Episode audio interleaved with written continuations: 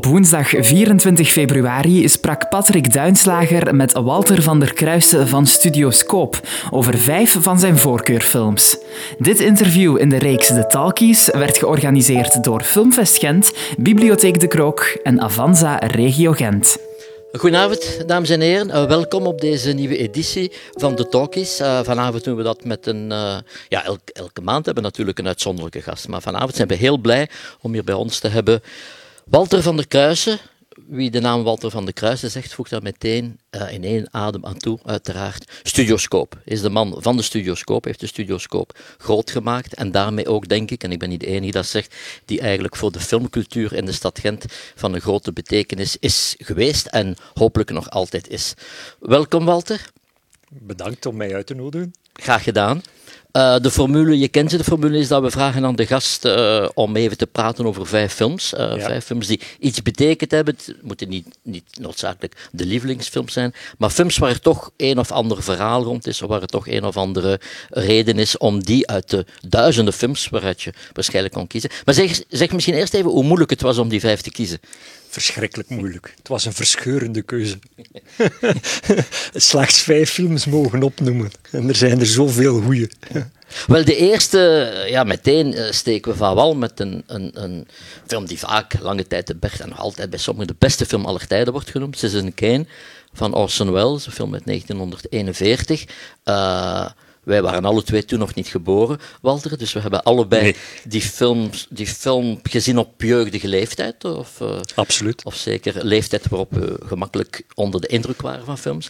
Zeg even wanneer je die film gezien hebt en op welke manier die binnengekomen is. Maar zoals je misschien wel nog herinnert, Patrick, in de jaren 60... kon je op de VRT, de zaterdagnamiddag, naar oude klassiekers kijken. En daar heb ik voor de eerste maal Citizen Kane gezien. Zwart-wit, uiteraard. En het is wel een zwart-wit film, uiteraard. Ik heb dat toen ook gezien. Zo heb ik hem ontdekt. En voor mij was dat zoiets, de allereerste film waar ik plots besefte dat film iets meer was dan bewegende beelden. Dat er ook een inhoud was, dat de acteren, het mysterieuze in de film. Ik was daar danig van onder de indruk. En hoe oud was je toen, denk je? Ik denk 13 jaar, zoiets. 12, 13 jaar. Dat is een moment dat men natuurlijk, denk ik, nog niet meteen denkt wie is de regisseur van de film, wie heeft dat geproduceerd, dat men eigenlijk film op een vrij onbevangen manier bekijkt. Ja, wel, ik las heel veel en ik wist wel wie Orson Welles was. Dus hij had toen al een grote renommee. En ik ben dan gaan zoeken zo, hè, van Orson Welles en dan lezen wat dat hij allemaal uitgespookt heeft in zijn leven. En? Was je onder de indruk? Ik was zeer onder de indruk, want dat was blijkbaar een stoute vent. Ja, geniaal stout dan. Geniaal stout, ja. Maar met stout bedoel je als avonturier? Gewoon, hij deed zijn hoesting. Hij wou iets bereiken en als hij iets als doel gesteld had, dan moest alles daarvoor wijken. Dus ja, ik had daar wel wat sympathie voor. Er is een film waar heel veel over geschreven is, over gediscuteerd wordt, die nog altijd eigenlijk een film is die een toetssteen is uit de filmgeschiedenis en voor veel mensen nog altijd blijft. Waar altijd maar nieuwe verhalen rond verteld worden. Het is een van de weinige films waarover ook over het ontstaan van die film een film is gemaakt. Onlangs heeft David Fincher voor het u welbekende Netflix heeft een film gemaakt, Mank, die gaat over de scenarist van Citizen Kane. Heb je die film gezien op Netflix? Nee. Ik heb eigenlijk in de lockdowns heel weinig films gezien. Ik ben niet zo'n grote voorstander van de streamingplatforms van deze wereld. Ik kan dat begrijpen als exploitant, maar tegelijkertijd zien we toch dat er een verschuiving is bij het publiek naar die streamingdiensten. En dat het heel moeilijk is om tegen te houden. Maar dat is wel noodgedwongen, hè, nu? Mensen kunnen niet naar de cinema gaan. Dus ik denk dat eigenlijk de betere dingen van de Netflix en van deze wereld sowieso, eenmaal dat we open gaan gaan, toch wel hun weg zullen vinden naar de cinema. Voor zover dat de eigenaars van die platformen het toelaten dat de films in de cinemas mogen komen. Want net de bazen van Netflix zijn blijkbaar niet zo happig om hun films toe te laten om te vertonen op het grote scherm. Daar is inderdaad een heel grote discussie rond. En een van de redenen die men dan aangeeft waarom ze dan toch die films een beperkte bioscoopcarrière toelaten, is om dan in aanmerking te komen voor Oscars. Dat zou een van de achterliggende motiveringen zijn. Ja. Omdat een Oscar nog altijd, denk ik, een prijs is die een grote invloed kan hebben op het commercieel succes van een film. Ja, maar uiteraard gebruiken ze die in het oog springende films als een soort marketing iets. En maken ze er events van, waardoor meer over Netflix wordt gesproken dan over de film zelf. Hè. Wat spijtig is. Het is spijtig dat van die hele goede regisseurs zich laten verleiden. Ik denk voor de centen. Om voor mensen te werken die eigenlijk het cinemabezoek willen kapotmaken. Ja, je kan het zo zien. Maar anderzijds is er iemand, bijvoorbeeld als Martin Scorsese, die hoewel hij nu ook onlangs van leer trok tegen Netflix en consorten, die zijn laatste film niet gefinancierd kreeg via de traditionele kanalen van de filmstudio's en die dan plotseling van Netflix wel het budget kreeg om die film te maken. Mijn filosofie daarin is hij maakt te dure films. Maar mensen mogen ook dure films maken. Ze mogen van mij alles, ja. Maar in mijn ogen kan een beperking van een budget ook een troef zijn en de makers dwingen om creatief uit de hoek te komen. Hè? Er zijn zoveel Europese filmmakers die met budgetten die minstens 10 keer kleiner zijn even goede films maken. Dus sommige van de Amerikaanse films en zeker de hele grote filmmakers springen graag om met heel grote budgetten en gebruiken dat dan ook als een soort marketing iets om daarmee uit de hoek te komen. Ik denk soms van iets creatiever zijn, jongens. Ja. In de beperking ziet men de meester. Cessa. Voilà. Ik zou het niet beter kunnen zeggen. Maar het komt van Goethe, het komt niet van mij. Het komt van Goethe.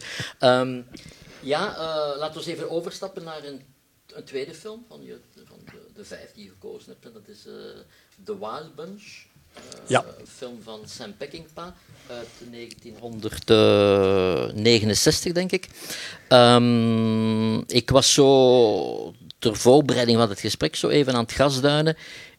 In een boek, een jaarboek waar alle films die dan gemaakt zijn in 1969. En dat was een fantastisch jaar. Als je ziet het aantal films van 1969 die nu nog als klassiekers gelden, dan is dat fenomenaal. En ik denk dat The Wild Bunch daar één van was. Dat die film heeft een enorme indruk gemaakt toen hij uitkwam. Ja, die heb ik in de zaal gezien. Ik herinner mij nog in Cinema de Kennedy in Brugge. Het was een zeer groot scherm, een van de grootste schermen in België. En die eerste 25 minuten die zijn dus fenomenaal. Hè? Dus dat heeft op mij zo'n indruk gemaakt. En daarboven dan ook het verloop van de film om eigenlijk een zeer gewelddadig verhaal te vertellen op een zo trage manier en toch spektakel te brengen. Dat is bijna ongezien. Herinner je nog de openingsscène van de film? De openingsscène is dat ze met hun paarden het dorp binnentrekken. Ja. En dat er jongetjes aan het spelen zijn met schorpioenen. En mieren. En met vuur. Ja. Ja, ze zitten eigenlijk te kijken dat die mieren de schorpioen beginnen te overmeesteren en dat die mieren de schorpioen uiteindelijk oppeuzelen of vernietigen. En ik herinner me, toen ik dat zag, je zit niet te zeggen dat is een symbool, maar achteraf is dat wel een beetje samengevat wat je dan in de rest van de film gaat zien. Eigenlijk wel, ja. Nu dat je het zegt, zo had ik het nog nooit gezien. Nee. Ja, ja, het einde is ook ongelooflijk, hè? Ja. En ook daar heb ik dan gaan kijken. Wat in de film, het verhaal in de film is eigenlijk min of meer echt gebeurd in de Mexicaanse bevrijdingsoorlog begin de 20e eeuw. Ja. Ik herinner mij dat dat een van de films was die in die periode ook grensverleggend was in het tonen van uitbeelden van geweld in de film. Dat was denk ik een jaar of 2 jaar daarvoor was er Bonnie en Clyde geweest, waar al de eindscène en de Bonnie en Clyde die doorzeefd worden door mitrailleurs en die eigenlijk als een soort liebesstoot in elkaars armen doodgeschoten neervallen. En natuurlijk in de Wild Bunch heb je je hebt het al gezegd, die laatste scène is bijna... Ja, iemand zei het, geloof ik, schreef, het is de Picasso van het geweld. Het is een explosie van lichamen, van alles moet eraan geloven. Het is een ongelooflijke, bijna ook action painting. Maar wat is nu jouw... want er zijn daarna andere films geweest, want men zegt de grens verleggen, maar die grens verleggen van wat je kan tonen in film op het vlak van geweld is toch blijkbaar heel rekbaar, want er worden... Om de zoveel jaar wordt er wel een film gemaakt die daar iets aan toevoegt. Heb je daar een bepaalde mening over, vind je? Ik denk dat je dat ook... Elke film was grensverleggend in zijn tijd. Je moet het ook in zijn tijdsgeest zien. Dus ik kan mij voorstellen als de jongeren nu de Wild Bunch zien, dat ze zeggen, hun schouders eens optrekken en zeggen, ja, is so what. Dus ja... Het is heel moeilijk om te zeggen waar de grens ligt van wat je kan tonen. Het moet ergens nog moreel aanvaardbaar zijn. Heb je daar als exploitant soms mee geworsteld? Ja, maar de titel van de film ontsnapt mij nu. Ik weet dat ik eens de film van Michael Haneke over die jongens die villa een gezin... Ja. De titel van de film... Dit ontsnapt mij nu. Funny Games. Ja. Remake heeft dat een... Dat vond ik echt niet kunnen. De originele waarschijnlijk, de Duitse versie. Want heeft daarna zelf een remake gemaakt. Ja. De Amerikaanse was eigenlijk een Engelstalig doorslagje. Ja. Dat vond ik nu echt erover. Omdat ik had toen ook zelf jonge kinderen. En ik vond dat... Er hoefde maar een gek rond te lopen die dat zag. Want dat werd echt zo gebracht, precies of dat sommige jongeren dat zomaar kunnen doen. En daar ook mee wegraken. Dat vond ik niet kunnen. Dat heb ik dan ook niet gespeeld. Maar zo zijn er maar weinig voorbeelden waarschijnlijk. Maar dat is zo wat het enige die ik me kan herinneren. Ja. En The Wild Bunch... Uiteraard, de western. Ben je een liefhebber van westerns of is dat toevallig die film die goed is als western? Nee, een goede western. Het is het genre ook. Het genre, daar hou ik wel van. En je sprak over het einde van de film. Het einde van de film. Ik denk dat zowat de voorloper of het voorbeeld geweest is voor Quentin Tarantino. Ja, uiteraard, ja. Dus die heeft dat dan nog een beetje gemoderniseerd. Ja, maar ik denk het grote verschil met Tarantino en al de dingen die hij imiteert, of hommages aan maakt, is dat de films waarvan hij vertrekt, die zijn eigenlijk wel realistisch opgevat. In de zin van dat de regisseur ervan uitgaat dat je gelooft wat je ziet. En bij Tarantino, die zet alles tussen aanhalingstekens. Alles wordt ironisch, alles wordt... en uiteindelijk is niks meer echt. Ik weet dat Paul Schrader, de bekende scenarist, regisseur, heeft ooit eens een lezing gegeven. En daarin zei hij... schreef hij dat toen hij de film zag van Tarantino, Pulp Fiction, hij zich na een 20-tal minuten, hij zich naar zijn vrouw richtte. Die zijn er trouwens alle 2 geweest, in het Festival van Gent, een paar jaar geleden. En toen zei hij, now it's over for me. Dus hij vond dat zijn carrière als filmmaker voorbij was door dat soort cinema. En ik zie wat hij bedoelde. Het is niet alleen die Tarantino, maar dat een groot geloof in wat je toont dat echt is, dat verdwenen is in de cinema. Dat denk ik niet. Ik denk dat gewoon een van de stromingen is binnen de cinema. En zeker binnen de Amerikaanse cinema, maar realiteit, of toch dicht bij de realiteit. Ik denk maar aan de sociale Britse cinema. Is er toch nog altijd. Hè. Dus maar ik denk dat Schrader daar wel een beetje over drijft. Maar zeker in de Amerikaanse grote publieksfilm denk ik dat toch een voorbeeld geweest is die heel veel tot imitaties heeft geleid. Ja, maar fijn. Bij Quentin Tarantino is zeker in zijn laatste films is het duidelijk ironisch bedoeld. Hè? En heel wat van wat je ziet in zijn films kan ik mij scènes uit andere films en heel dikwijls Aziatische films herinneren die veel beter zijn dan wat hij brengt. Hè? Inderdaad. Natuurlijk, in die Aziatische films is het dan echt bedoeld. Hè? Ja. Terwijl daar is niet het ironische er. Als ik jouw films zie, we gaan straks tot de volgende komen. Je spreekt nu over de Aziatische cinema. Dit is bijvoorbeeld de cinema die niet vertegenwoordigd is in jouw lijstje. Vroeger noemden we dat ook algemeen wereldcinema, maar dat is zo'n beetje betuttelend.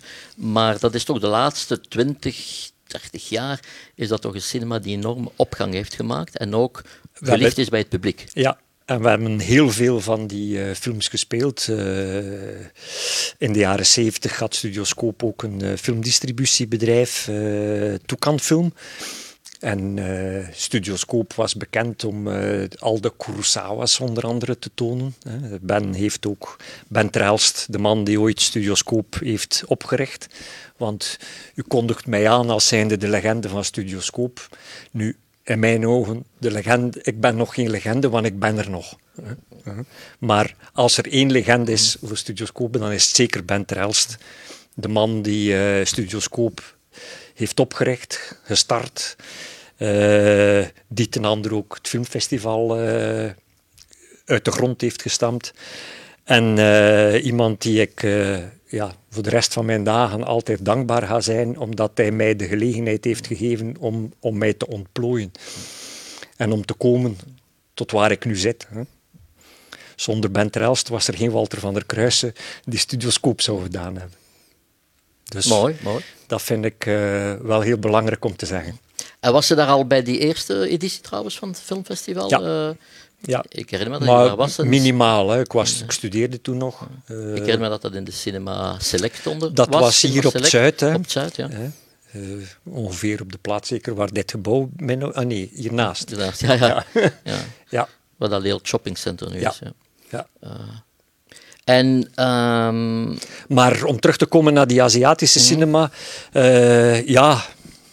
Zoals ik zeg, 5 films kiezen is verscheurend. En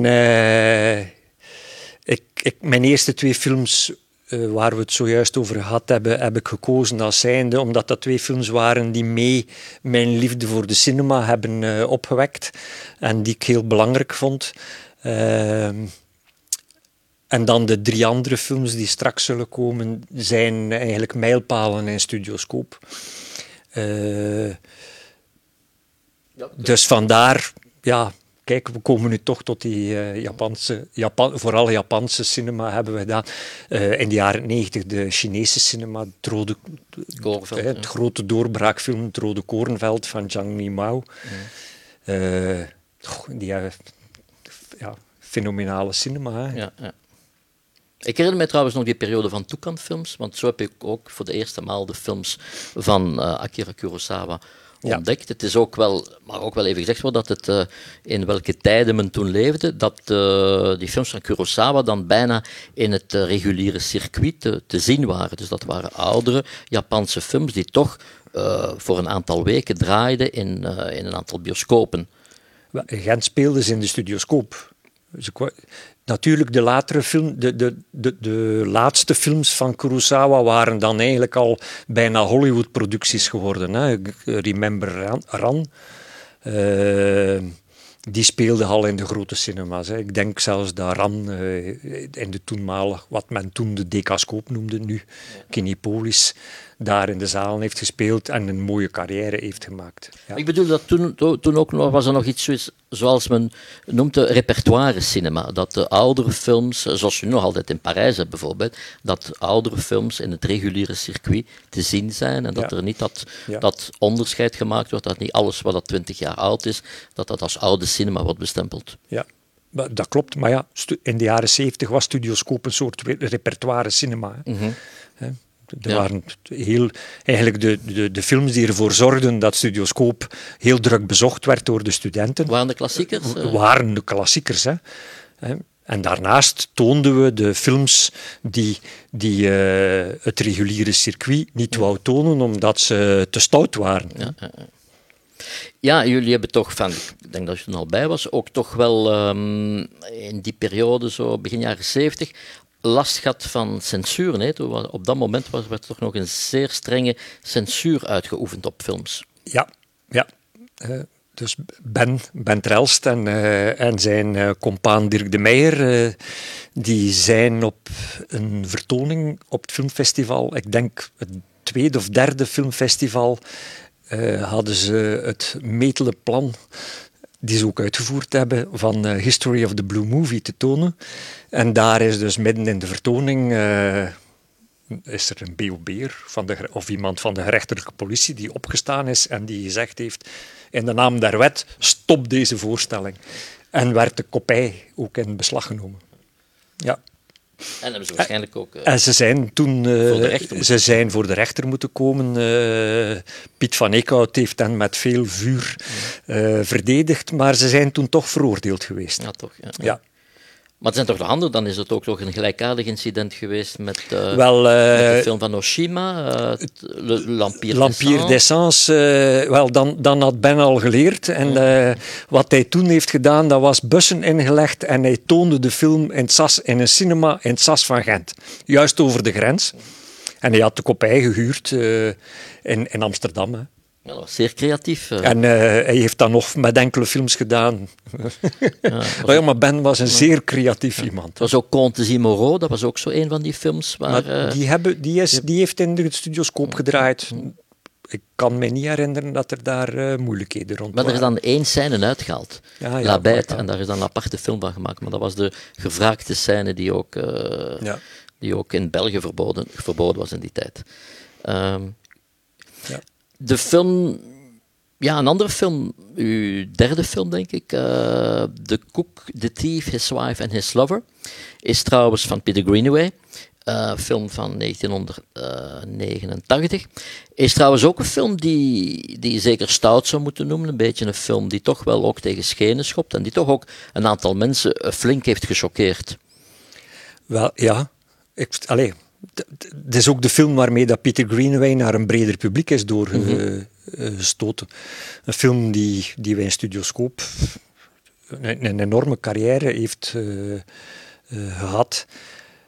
Ik moet wel zeggen dat ik dat niet zijn beste film vind. Maar het is wel zijn film die het meest volk getrokken heeft in Studioscoop. Zijn beste film vind ik A Zet and Two Knots. Een film die hij daarvoor gemaakt heeft. Ik heb deze film gekozen omdat voor mij, ik heb altijd geprobeerd van carrières van filmmakers te volgen. Dus eigenlijk vanaf zijn eerste bioscoopfilm die in België doorgebroken is, Het Roodmans Contract, hebben we de films van Greenaway gebracht.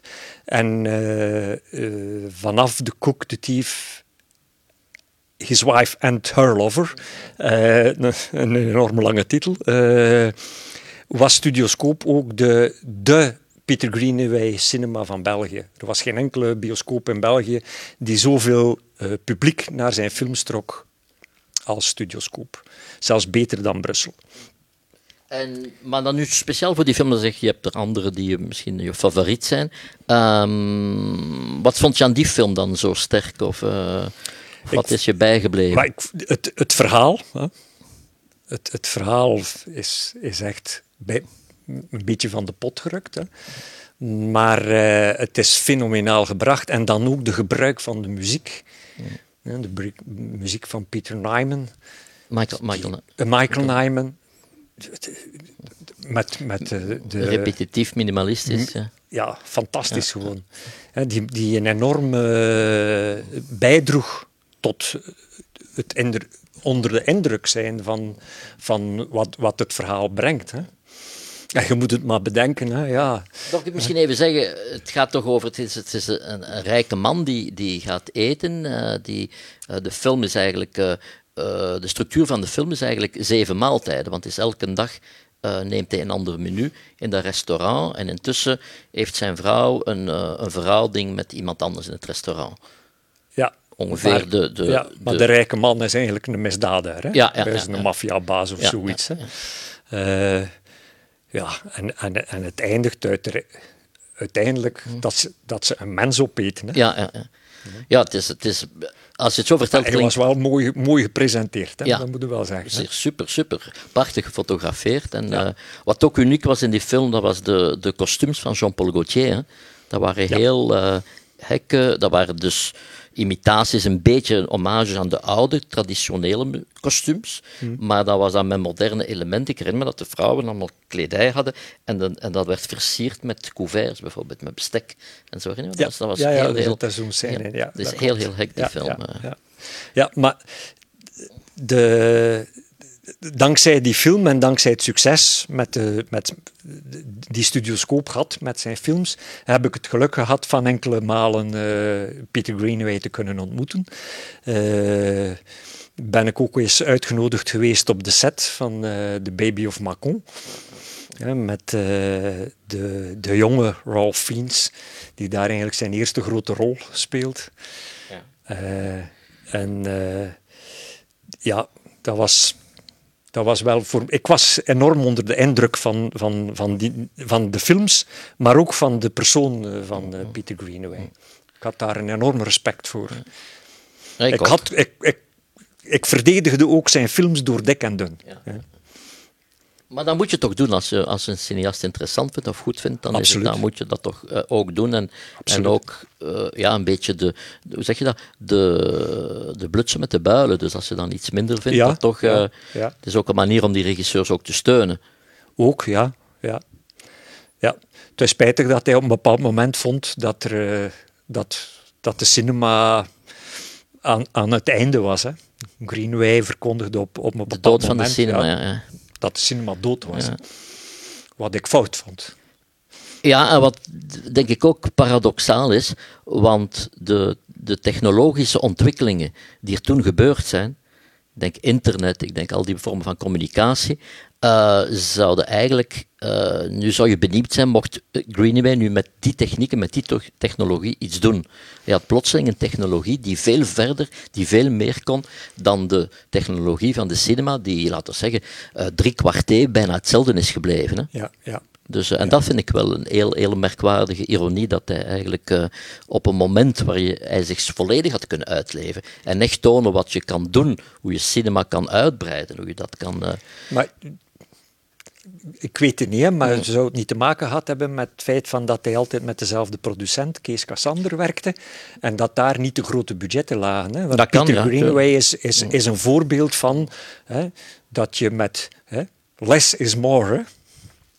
Tuurlijk, ja. Met echt heel kleine budgetten heeft hij fantastische films die er ook visueel echt duur uitzagen. Hè? Ja, en rijk uitzagen. Ja, het waren vaak bijna levende schilderijen, levende doeken trouwens. Heel directe verwijzingen naar schilderkunst. Ja. Ja, hij schilderde ook. Mm-hmm. Ja. Enfin, het is een architect van de opleiding. Ja. Dat was... dat is een voorbeeld van... zo zijn er nog andere filmmakers die we gevolgd hebben. Voor de Franse film heb ik Bertrand Blier altijd willen verdedigen. Ook Bertrand Tavernier, die is ook verschillende malen in Studioscoop geweest. Was altijd... Als hij kwam... Het eerste wat hij wou zien was naar de grote zaal gaan om te kijken of die grote affiches er nog hingen, want daar was hij, de eerste maal hij kwam, was hij daar danig van onder de indruk. Ik herinner me ook dat hij erin kwam en dat hij altijd ook Moster Tierentijn kocht. Want hij is ook iemand die enorm gastronomisch beslagen is, als ik zo mag zeggen. Ja, ja. Naarmate dat hij ouder werd, zag hij dat ook wel, dat hij wat uitdeinde. Ja, nu je zegt de Franse cinema, ik herinner mij een ongelooflijk succes. Dat was 37 du matin van Jean-Jacques Benex, die toen waar we nu niet veel meer van horen, maar die toen een ongelooflijk grote naam was. En hoe verklaar je dat grote succes van de Franse cinema in specifiek in jou in Studioscoop? Omdat ik... eerst en vooral moet je zeggen dat de jaren 80 en de jaren 90 waren er heel wat jonge Franse filmmakers die toen doorbraken en die ook een jonger publiek aanspraken. En de Franse film werd in België toen... Elke Franse film die op de markt kwam in België, die was ondertiteld en werd verdedigd ook naar Vlaanderen toe. En kreeg een faire kans in de media, laten we het zo zeggen. En dan toen ik Studioscoop van de oude zaal...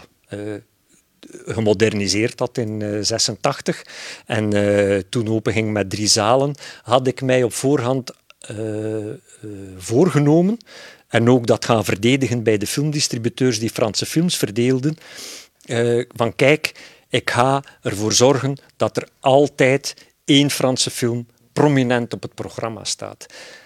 En ik heb dat doelbewust gedaan.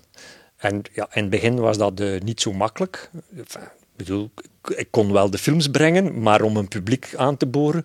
Maar door dat consequent te doen, heb ik een publiek opgebouwd. En ik herinner mij dat, ik denk begin 82 of eind 87... Nee, begin 88, denk ik.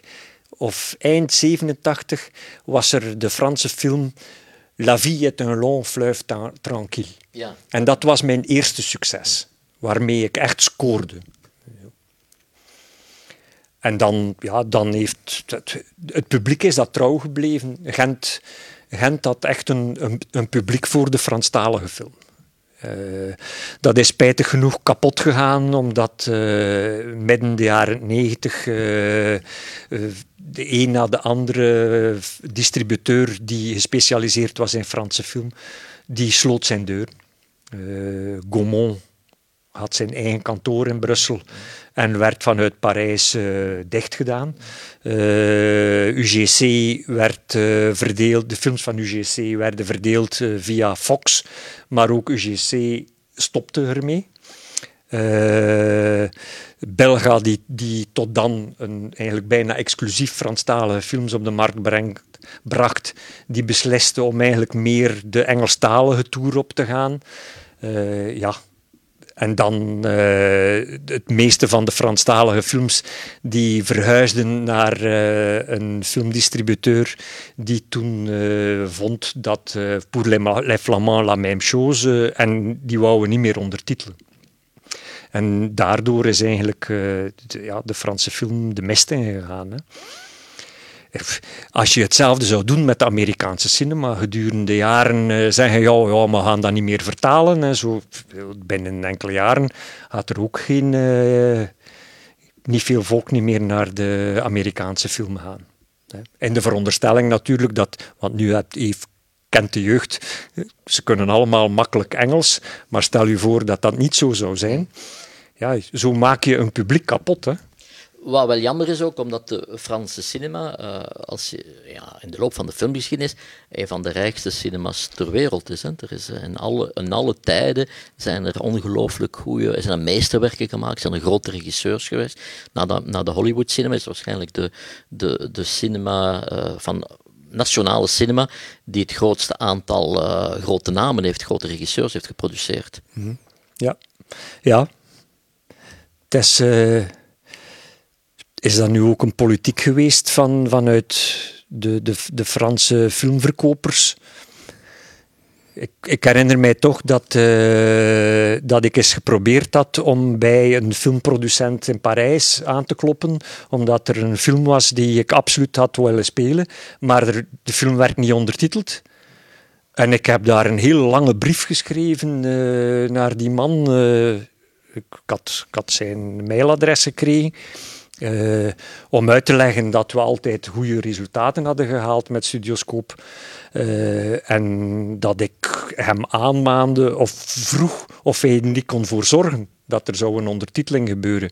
Ik heb daar zelfs nooit geen reactie op gekregen. Dus ik had zo'n beetje het gevoel van als de film verkocht was aan België, dat het hen niet meer interesseerde.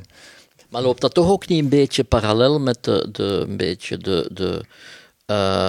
het verdwijnen van de Vlaming voor interesse in Franse cultuur in het algemeen. Dus vroeger luisterden wij ook naar Franstalige liedjes. Er was toch een grotere aanwezigheid van niet-Engelstalige cultuur in het algemeen in het dagelijks leven. Ja, dat klopt wel, maar ja, dat zal ook wel een beetje met de Vlaamse politiek te maken hebben, hè. Het is nu gelukkig alweer verbeterd, maar er is een periode geweest in de Vlaamse politiek. Alles wat dat Franstalig was, was niet goed. Hè. Mm-hmm.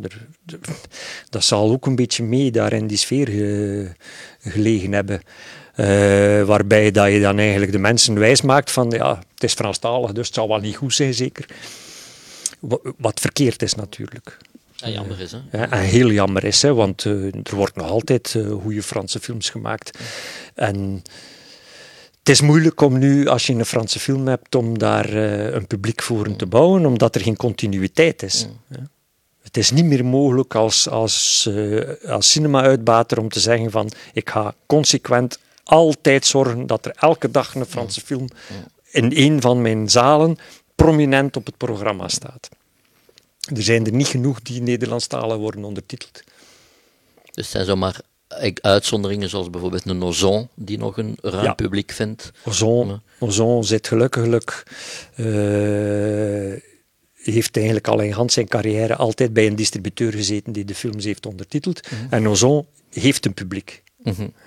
De Ozon-films, die lopen goed. Mm-hmm. Ze zijn ook goed, hè? Ja, tuurlijk. Ja. Schitterend. Ook ongelooflijk. De man is ook ongelooflijk veelzijdig en ongelooflijk creatief en snel. Hè. Er is weinig regisseurs die op zo'n korte periode zoveel films gemaakt hebben. Ja. Bijna elk jaar maakt hij een nieuwe film die hij dan ook nog het scenario voor schrijft. En het is altijd van een topkwaliteit. Absoluut. Dus al is je kan meer van de ene dan van de ander houden, maar het is altijd, het is nooit niet... Het is nooit, je zegt nooit van een Ozon, oh die film, ik had die niet moeten zien of ik had die eigenlijk niet moeten gaan bekijken. Maar... De interesse voor Franse film, die sluimert wel. Hier in Gent toch. Hè? Dus als er een goede Franse film komt, die wel ondertiteld wordt en die een goede ondersteuning krijgt, dan vindt die zijn publiek. Hè? Door de jaren heen zijn er genoeg geweest. Hè? Odiar, om maar de films van Odiar te noemen. Tavernier op een zeker moment. Tavernier, dan nadien Kassovitz met La Haine. De film die 2 jaar terug jullie openingsfilm was. Les Misérables, fantastische film. Mm-hmm. Die ook toont dat er toch weer jonge...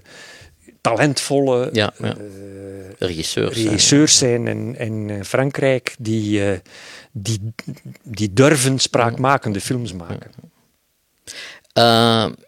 Je spreekt van spraakmakende films, we zijn nu op een aantal nationaliteiten bezig. Hoe sta je tegenover de Belgische, Vlaamse cinema? Wat zijn daar de voorkeuren? Of de... Oh, ik heb geen voorkeuren, het moeten goede films zijn. Mm-hmm. Ja. Er zijn jaren dat we rijk bedeeld worden en er zijn zwakke jaren. Dus, ja. Ook daar is een gebrek aan continuïteit natuurlijk, maar daar is het gebrek aan continuïteit omdat er relatief weinig geproduceerd wordt. Maar er wordt toch, in vergelijking met vroeger, Patrick... Hè? Ik herinner mij toen jij nog schreef voor de KNAK. Werden er toen minder films gemaakt? Ik denk het wel, dat er minder werden gemaakt. En ze waren alleszins minder van kwaliteit. Hè. Af en toe kwam er de goeien uit de hoek. Maar meestal, jij was een strenge meester hè, toen. Ja, nog goed dat ik weggegaan ben. Dus vandaan dat ze goede films gemaakt hebben en dat er veel meer gemaakt worden. Als ik u zo de resume hou van de Vlaamse cinema. Nee, er is... Met dat er meer films zijn beginnen geproduceerd worden, is er ook meer meesterschap gekomen. Hè? Tuurlijk, want je kan niet zeggen, we maken maar 5 films per jaar en het zullen 5 schitterende films zijn. Ja, dat is onmogelijk. Zijn altijd, in die zin kan je zelfs zeggen dat de Vlaamse cinema nu, dat voor het relatief aantal films dat geproduceerd wordt, dat de kwaliteit nog vrij goed is, vrij sterk is. Vergeleken met de Nederlandse cinema, om nu maar één... welgekozen voorbeeld te kiezen. Ja, we maken de laatste jaren zeker alleszins meer spraakmakende films in Vlaanderen. Maar die niet altijd een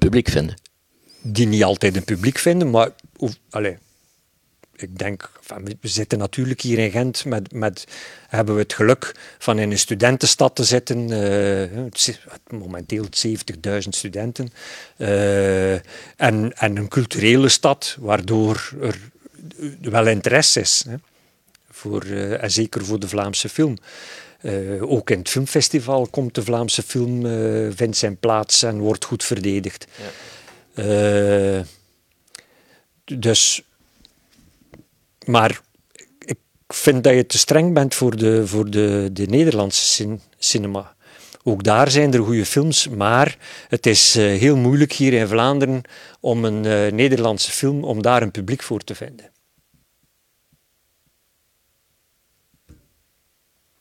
Ik zou dan zeggen, ja, de Vlaming heeft smaak, zou ik zeggen. Ja, nee. Nu, er zijn ook heel wat films die zelfs in Vlaanderen of in België zelfs niet op de markt komen. Hè? En die dan toch in Nederland een goed publiek vinden.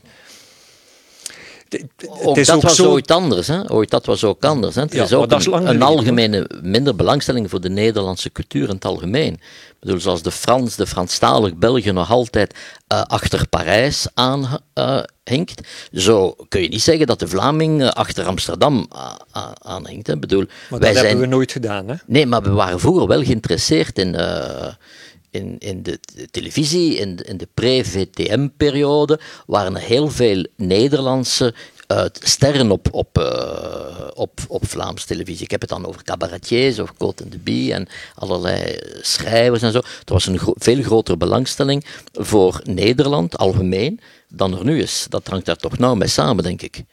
Maar ja, misschien is dat ook omdat bijvoorbeeld van cabaretiers...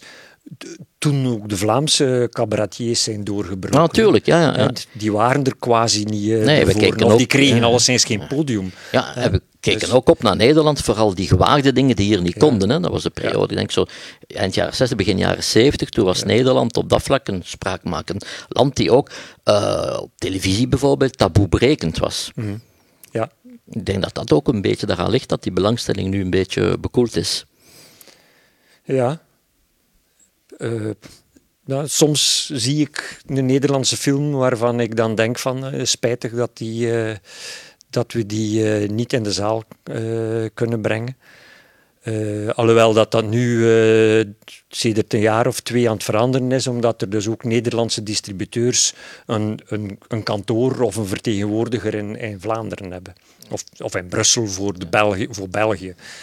En soms worden die films dan toch ook nog in het Frans ondertiteld.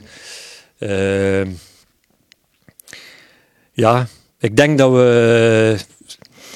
dat uiteindelijk kwaliteit altijd zijn weg vindt. Maar ik ben, om terug te komen op uw initiële vraag van de Vlaamse film, Ik ben niet iemand die vindt dat, omdat Vlaams is, dat we het goed moeten vinden. Dat absoluut niet. Nee, ik vind...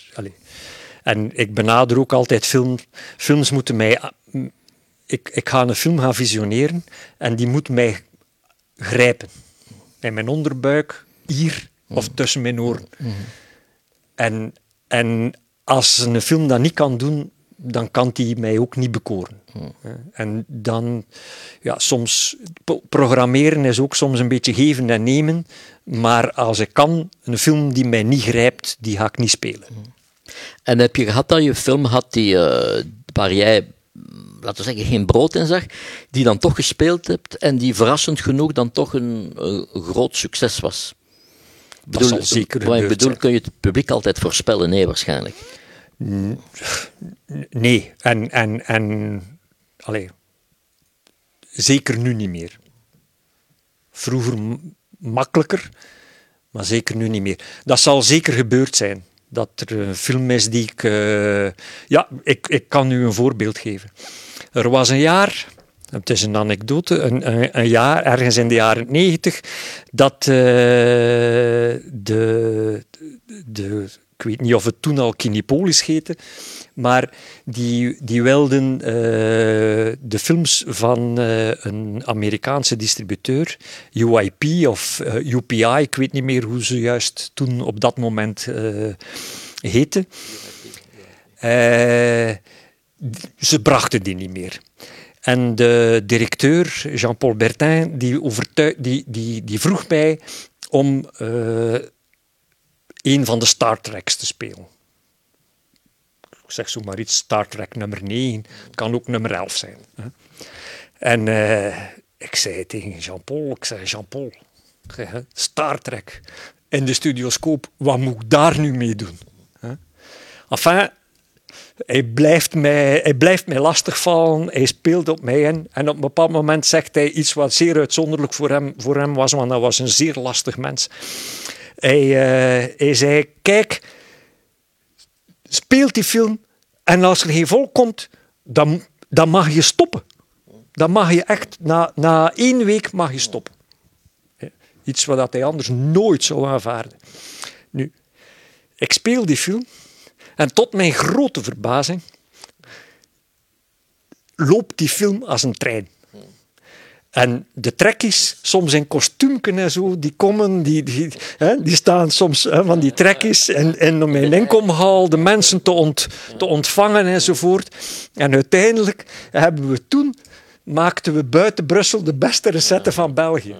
Dus dat was een film die ik eigenlijk absoluut niet wou spelen. Vanaf toen heb je altijd goede relaties met Jean-Paul Bertin gehad. Nee, spijtig genoeg niet. Nee, maar wel, we hebben veel films van UIP en UPI gespeeld. En daar goed ook mee gescoord. Maar hij bleef moeilijk. Laten we misschien overgaan naar de 4e film. Dat is ik vind een beetje een speciale keuze in die 5, omdat het een film is die door de RAI is geproduceerd en die ook voor televisie was bestemd. La Meglio Gioventù. Dus dat betekent onze mooiste jeugd of zo. Zou je het kunnen vertalen van Marco Tullio Giordana. En ik herinner me, ik heb die film gezien, waarschijnlijk samen met jou, in Cannes. Hij werd getoond in de sectie aan Certain Regard. Nee, ik heb die niet in Cannes gezien. Nee. Maar ik ken me dat we dat toen zagen en dat de reacties buitengewoon goed waren. Want die film is eigenlijk, dat werd daar vertoond zonder dat iemand op voorhand daar enige ruchtbaarheid aan gaf. Ja, nee, ik had de film al voor Cannes gezien. Op uitnodiging van de Belgische distributeur van Lumière Film. Hadden ze een privévisie gedaan in hun cinema in Brugge, Lumière. En 6 uur, 2 maal 3 uur. Hè. Dus we begonnen 's morgens, 's middags was het een broodje eten en dan terug 3 uur met een glas melk. Ja. En dat was... Wat een familiekroniek. En dan de verweving met de Italiaanse geschiedenis beginnend in de jaren 60. Ik was weg van de film. En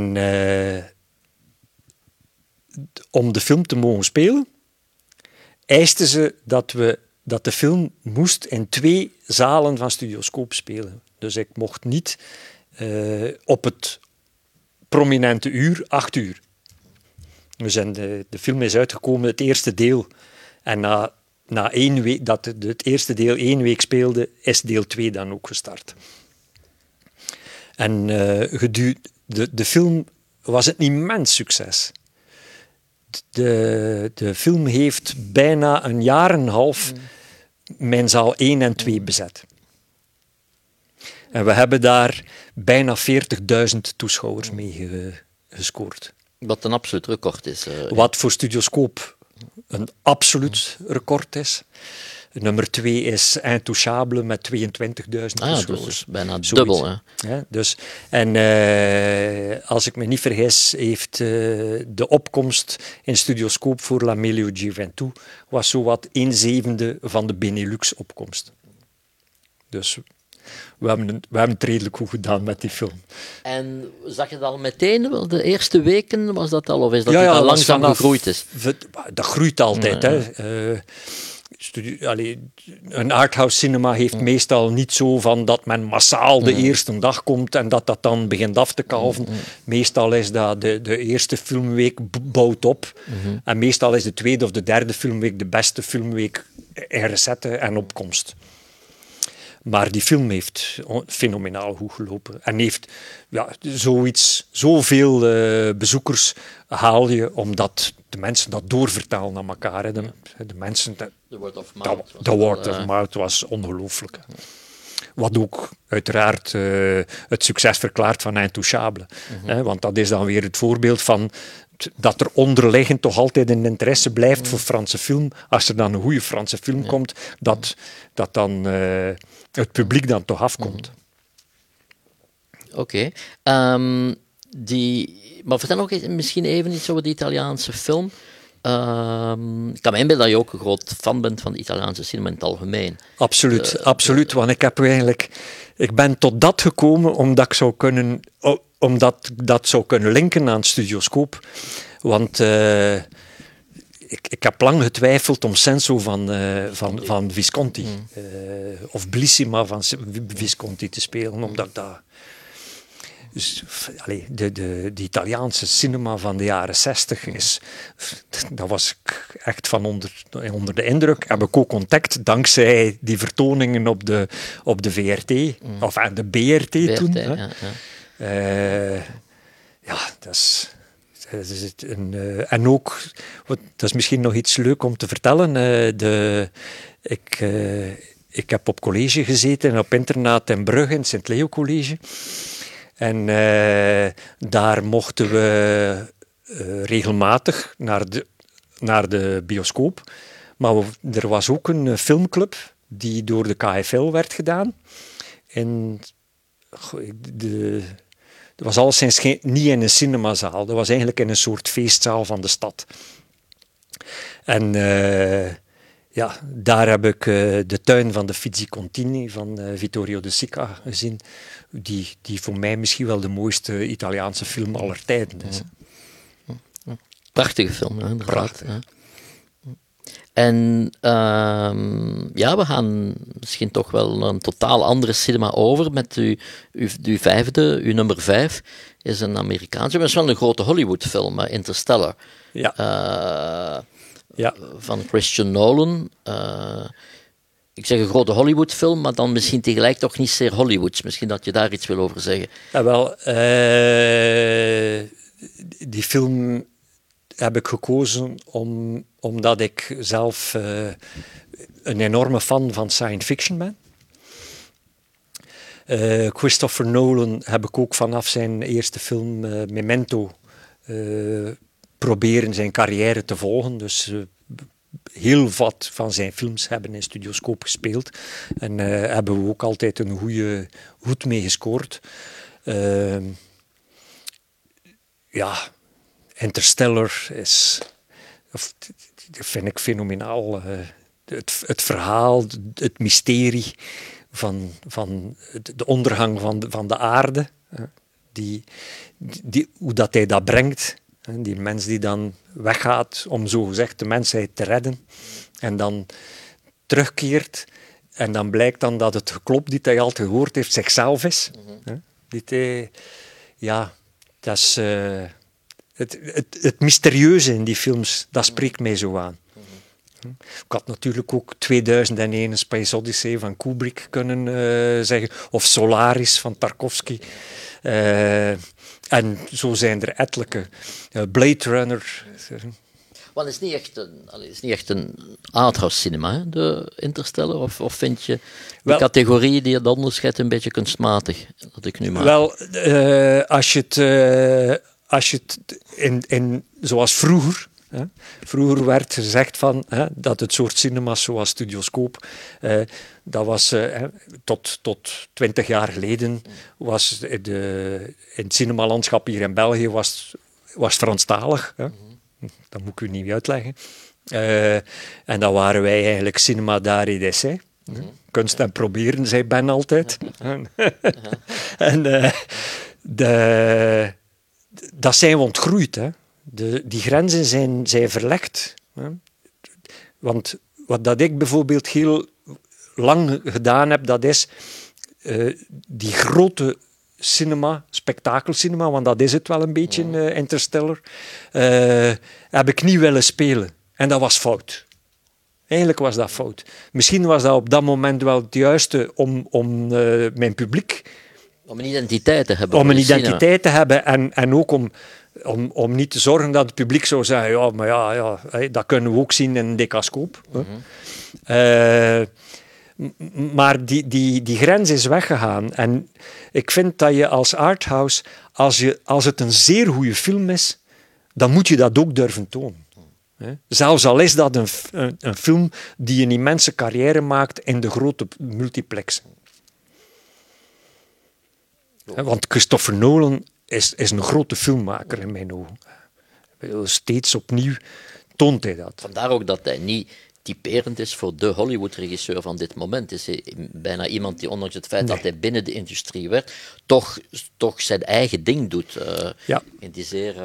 Maar hij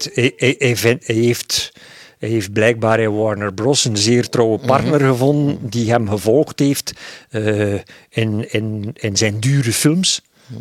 Want uiteindelijk de thema's in zijn films blijven heel dikwijls, of de onderliggende thema's toch Europese thema's en geen Amerikaanse thema's. Je voelt dat hij een Brit is en niet een Amerikaan. Fantastisch. Maar ja, er is zo'n andere filmmaker die ik ook eigenlijk had kunnen kiezen, de Darren Aronofsky. Ja. Als science fiction film zijn The Fountain, daar was ik ook danig kapot van. Dat is een absoluut ramp aan de kassa in die film. Die heeft, wel, niet in Studioscoop. Ah, nee, wij hebben die film meer dan 6 maanden gespeeld. Ik hoop dat hij dat weet, die regisseur, want ik denk dat hij de enige plek is ter wereld. Dat weet ik niet, maar in ieder geval, we hebben daar toen een trouw publiek voor gehad.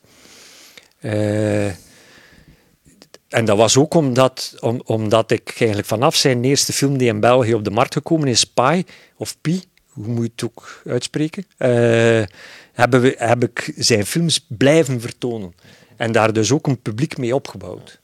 Dus ik heb hem ook ooit ontmoet toen Pai nog in ontwikkeling was, heb ik zijn film gezien in New York, dat hij op de American Feature Market, en we zaten met 5 in de zaal in de Angelica Center, en na de vertoning, de film was nog niet afgewerkt, stond hij buiten en vroeg hij was een jong ventje, ik denk dat hij 23 jaar of zo was, te vragen wat dat we ervan vonden. En enkele jaren later kreeg ik de releaselijst van Belga en ik zag dat de film daarop stond. En ik belde naar mijn contactpersoon daar en ik zei... Ik wil absoluut die film spelen. Ik heb die film enkele jaren geleden gezien. Ik vond dat echt zo goed. Ik wil dat spelen. En we hebben dat ook maanden aan een stuk gespeeld. We waren ook de enige cinema in België die een beetje publiek voor die film heeft gehad. Maar dan nadien, met Requiem for a Dream, is hij echt doorgebroken. Hè? Wel, nu je spreekt over die, je haalt zo'n aantal films aan die bijna unieke carrière gehad hebben in Studioscoop. Voor die films, maar ook voor nog anderen die het zo goed gedaan hebben in de bioscoop en ook voor al jullie trouw publiek. Ja, wat met de toekomst van Studioscoop? Bah, de Studioscoop zal blijven bestaan, hè. Maar je hebt een soort afscheid toch genomen van het publiek, of is dat verkeerd geïnterpreteerd? Ja, wel. Ja. Kijk, ik ben binnenkort 67. Het wordt tijd dat er een jonge snaak doet wat ik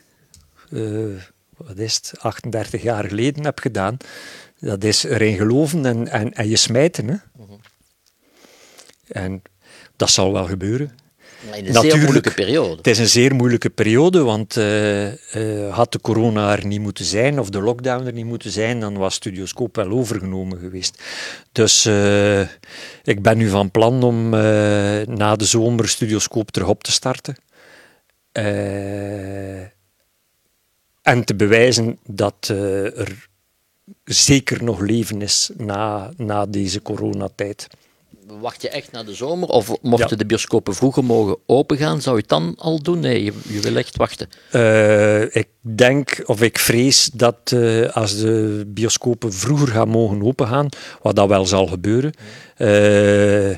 dat nog met restricties zal zijn en met mondmaskers op. En met mondmaskers op kan je onmogelijk een bioscoop rendabel maken. Mm. En ik ga de Studioscoop niet open doen als ik het gevoel heb van dat ik verlieslatend ga zijn. Want dat zou kunnen de doodsteek van Studioscoop worden. Mm. Ik ben dan ook echt... Ik heb enorm schrik van dat men nu veel te vroeg de lockdown zal om dan weer loslaten. Moeten, ja. En dat er dan door een derde golf, dat er terug een lockdown zou moeten zijn. Dus ik ga afwachten. We mogen ook niet vergeten, de mensen gaan meer dan een jaar binnen. Allee, ze gaan natuurlijk gaan wandelen en zo, maar toch, ze zijn van veel dingen... filmtheater, restaurants. Ja, alles. Dus alles gaat terug... open kunnen gaan, en, maar het gaat ook mooi weer worden. En voor de bioscoop, de zomer is meestal de komkommertijd. Dus als je en restricties en komkommertijd, en misschien dan ook niet genoeg films, ik bedoel dragende films, denk ik dat het ook veiliger, financieel veiliger is om te zeggen, oké, we gaan wachten en we gaan begin september of in de loop van augustus opstarten. Maar dat ga ik zeker doen. Ik wil mij nog eenmaal smijten en tonen dat Studioscoop forever is. Wel, wij hopen dat met u en met deze hoopvolle woorden, denk ik, dat we hier mogen afsluiten. Ja. En we wensen in ieder geval Studioscoop nog een heel, heel lang leven. Ja, ik ook. Ah ja, ik was vergeten te zeggen dat ook mensen kunnen mail sturen en vragen stellen tijdens ons gesprek. En okay. Er is toch een vraag... Er is een vraag via de chat binnengekomen. Een vraag over Greenaway.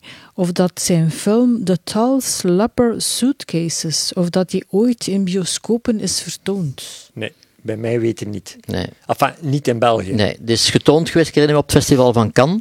Is getoond. Ik denk dat ik dat daar gezien heb. En ik dacht ook dat dat zelfs een eerste deel of zo was, dat dat de reeksfilms was. Dus in Cannes getoond, maar is volgens mij ook niet in België te zien geweest. Ja, was het misschien een piloot voor een televisiereeks? Want dat, nee, ik denk dat zo'n project was. Gedaan, ja, maar ik denk dat zo'n project was dat hij toch afgewacht heeft of het zou aanslaan of niet. En dat hij daarmee gestopt is of een ander project gekomen. Ja. Ik denk dat het laatste wat wij van hem gezien hebben was die film over Eisenstein. Een paar jaar geleden, die we in Berlijn ontdekt hebben. En die dan toch in de bioscoop gekomen is bij ons. Ja, we hebben die gespeeld. Ja. En dan zijn Rembrandt-film, hè? Was dat nog later? Ja. Ik denk dat die juist ervoor of juist erna was. Die hebben we alleszins, die twee films hebben we gespeeld. Eisenstein in Guadalajara, zoiets. Mm-hmm. En zijn Rembrandt-film. Dat is het. Voilà. Wel, bedankt, Walter. Het is een braaf publiek vanavond. Wel, het is een ja.